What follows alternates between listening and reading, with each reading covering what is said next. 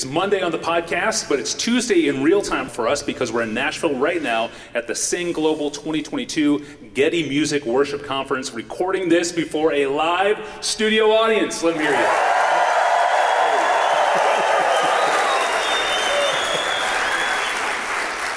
That was good. We have been recently on the podcast talking a lot about spiritual gifts. And speaking of spiritual gifts, if anyone here has any inclination whatsoever towards missions, you've probably heard about or even read John Piper's book, Let the Nations Be Glad. That book turns 30 years old this summer with over 300,000 copies sold. To celebrate, we just released a 30th anniversary edition, an expanded hardcover of that book. For those of you who want to read it again, or maybe you haven't read it before, this is a good time to do it. Let the nations be glad. Pastor John, looking back now on 30 years of what God has done with that book, uh, what thoughts do you have on that book and, and missions going forward? It's, it's the most surprising book that I've written, surprising in its, in its effect, uh, because it, it, it has been used to strengthen the hands of veteran missionaries and awaken a desire for missions among aspiring missionaries, and it has been used to clarify what we're doing among younger missionaries. And so I've been amazed. And what's surprising is that I've never been a missionary. I've never crossed a culture, learned a new language, embedded myself in a people, and given my life to growing Christ Church there. I've never done that. I've been a pastor of a local church all those years when that book was coming into being. And so it has stunned me that a person with no, no missionary experience could write a book that God would use in, in missions. So that's, that's the first thing that strikes me is why, why would that be? I, I think the answer is it's Bible saturated, and Bible has its own power. You don't have to be anybody if you speak the Word of God faithfully. So that's the first thought. The, the second thought is I was just trying in those early years during the 80s. The book, I think, came out in, what, 91 or 92, since this is 30 years. Um, I was just trying to bring my big God theology, Calvinism, Reformed theology, to bear on the local church and to, to be consistent with it in all that we did. And one of the things we wanted to be was a platform for the sending of missionaries. And I had to come to terms with okay, what's the relationship between being radically God centered, believing in the absolute sovereignty of God and the saving of sinners, and that launching pad? And it emerged as perfect because the, the book the, the subtitle is called The Supremacy of God in Missions, and the title is called Let the Nations Be Glad. So my Reformed theology comes out in the subtitle, and my Christian hedonism comes out in the title. And Christian hedonism simply means that God is most glorified among the nations when the nations are most satisfied in God. And that's what Psalm 67 says. Let the nations be glad, let the peoples Praise him, O Lord. Let the peoples praise you. So, the gladness of the nations and the glory of God came together perfectly in, in my, my theology. I thought there's nothing more obvious than that we should be a missionary sending church and that I should do everything I can to mobilize people for the cause of missions. And during those years of, of trying to, to mobilize people, thought after thought after thought came that moved towards a book. And some of those thoughts included are people really lost?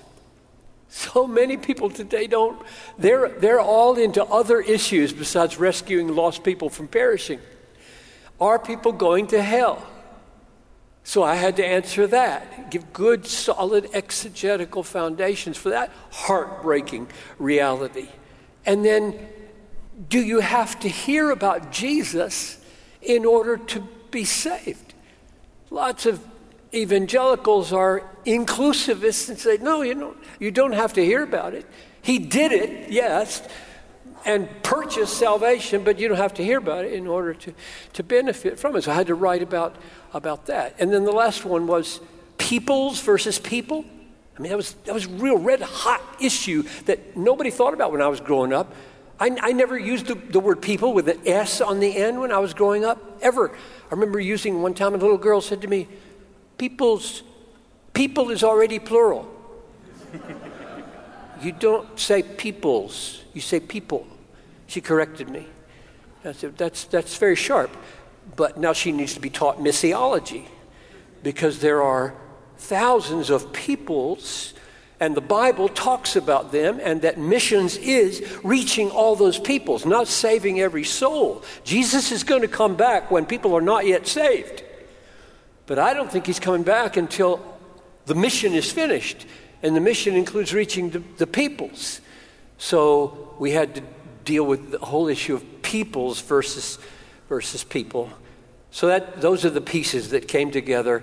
And uh, the, the last thing I would say is it's the only book I have written, I think, from which people remember one sentence Missions exist because worship doesn't.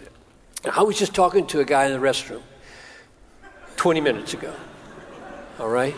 And he was asking me a question about my talk yesterday, and, and he, he, gave, he said, You gave the impression that uh, eternity is going to be a, endless worship service. I said, wrong impression. And you're right. I probably did leave that impression. I didn't mean to because I think worship from the heart, corporately, is more than worship services. It's all that you do, according to Romans 12, 1 and 2. You lay down your whole life in your vocation and your hobbies and everything when it does from the heart. And uh, I said, most people, when they read that sentence, first sentence in the book, missions exist because worship doesn't, misunderstand it by thinking, I mean, worship, missions exist because worship services don't exist. That's not what I mean.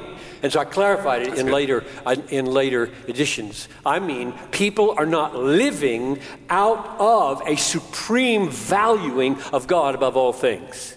Amen. We recorded this episode live in Nashville with a bunch of you who showed up and showed up live and showed up engaged. It was a great memory. If you were there, thank you for your enthusiasm and your presence. It was great meeting so many of you uh, after the session at the book signing.